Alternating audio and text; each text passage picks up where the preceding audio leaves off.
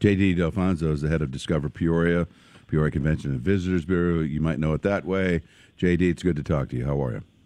Good morning, guys. Good to be with you this morning. Now, big time, big, big time events happening today. One of the through, big time through yeah. the rest of the week, uh, all the way till Saturday, and it's the Illinois Music Educators Association. This is a wonderful event. Absolutely wonderful, yeah. And uh, it, we're excited to have uh, Illinois music educators back in town. With Darcy Nendza at the helm, there it has been nothing but an awesome partnership for for years. I think we're over 30 years now that the Illinois music educators have chosen Peoria as their home for their their conference and convention. And and when we tell you that they use every single space at the Civic Center, um, you can put in broom closets for that. I mean, they, they use up every space: a meeting room, ballroom space, arena anywhere they can find space to either sing or play an instrument, they're they're they're using it, uh, as well as over 3,400 hotel rooms in the region. So I was about to ask that, and that's the region too, because we don't we don't have Oh, 3,400 in the city, do we?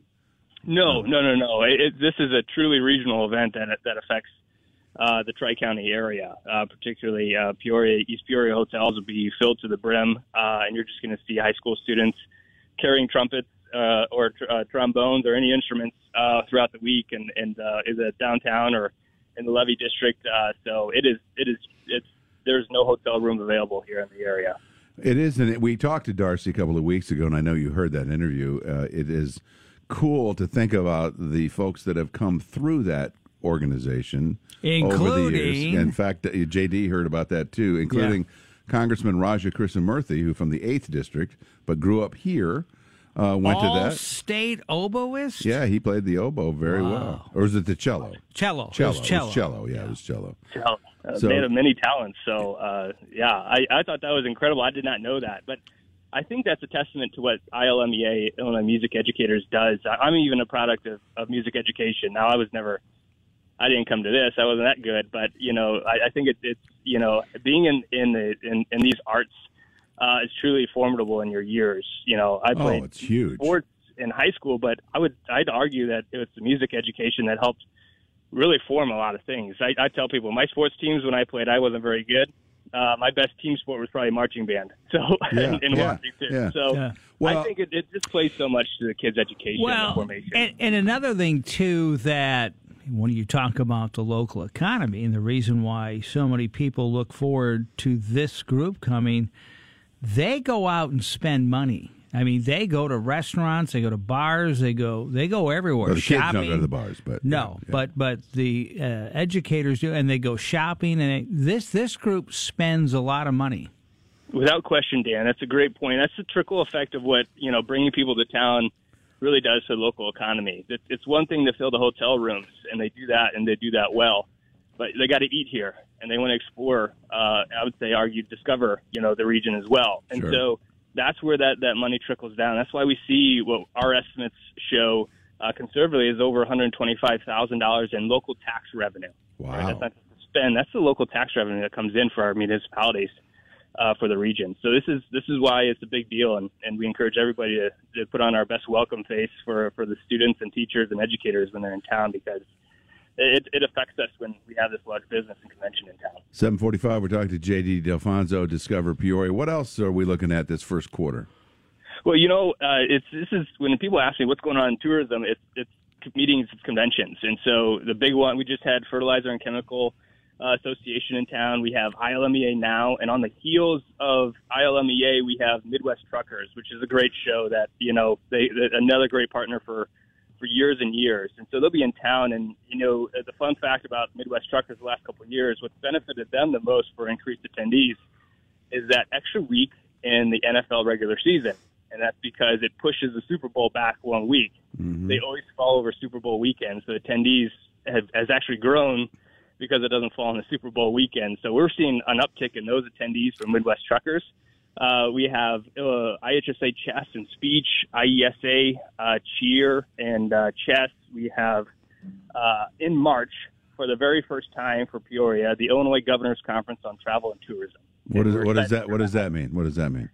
what that means is that in partnership with the Illinois Office of Tourism, our statewide partner, uh, they've personally requested that Peoria host the Illinois Governors Conference, which brings all entities invited in travel and tourism. That's restaurants, that's museums, that's hotels, that's associations, that's Wow. CVBs from the entire state, and they want to host it here at the Civic Center and the and uh, use our hotels here in Peoria. So the first time it's ever landed in Peoria, and it's, I think it's a testament to our partnership Oh with the man, and being able to bring, I think, a great statewide. Uh, uh, yeah, that's a big one. That's a big one. A couple of things. A lot of the groups you mentioned, the Midwest Truckers, the Fertilizer Group, they've been coming here for a long time, which is a testament to uh, Peoria. I mean, Shane Gillis aside, they actually like it here. Ah, nicely done. Nicely done. I know it. They do. But uh, the secondly, if if you look at all the cities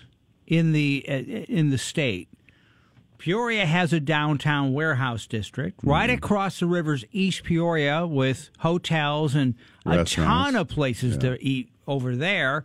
So between Peoria, East Peoria, and obviously some of these people stay in Morton and everything. It's a short drive, but when you get around here, it's easy to walk and see and do different things. I think, but you know, our urban area, as close as it is with the availability of things to do, is different really than any other city this size in the rest of the state. So that's to our advantage. It really is, and to build off that point, you know, our our, our nobody has a civic center that's composed of what we have uh, anywhere south of you know Cook County, right? And even Springfield can't compete with the space that we have to provide uh, our connecting hotels and even meetings uh, competition. You know, comp sets like Schaumburg doesn't have what we have to offer in that walkability. I think as well. Nothing against them; they have their own markets, but ours is truly special in that right that allows business to stay for decades on decades because one, we have those amenities, but two, the businesses. I give a, a round of applause to our businesses that provide you know such such excep- exceptional service. Our hotels and restaurants, boutique retail stores. That's a par- large part of the retention of how we keep this business. If they're not they're not uh, on their A game. You know, it's, it's it could be a bad factor for business, and they've always come out to show Peoria in its brightest light. And speaking of a game, not that we haven't been good, but we could always be better, is the awareness of every business, the awareness of every restaurant. Obviously, the hotels know. But when these groups come into town, you know you're going to need extra staff, and it'd be nice to know and identify and recognize them and greet them. Yes, yeah, and we do our best to give them the proper communication of what's coming. Uh, or that's uh, you know through email, phone calls, one-on-ones, or just personal stop-ins. We just try and make sure that our business community, our hotels, and everybody Knows, that plays yeah. that role knows that what's coming. Hey, real quick question. Uh, I hope it's not an unfair one.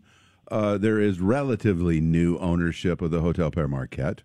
Uh, how's that going so far?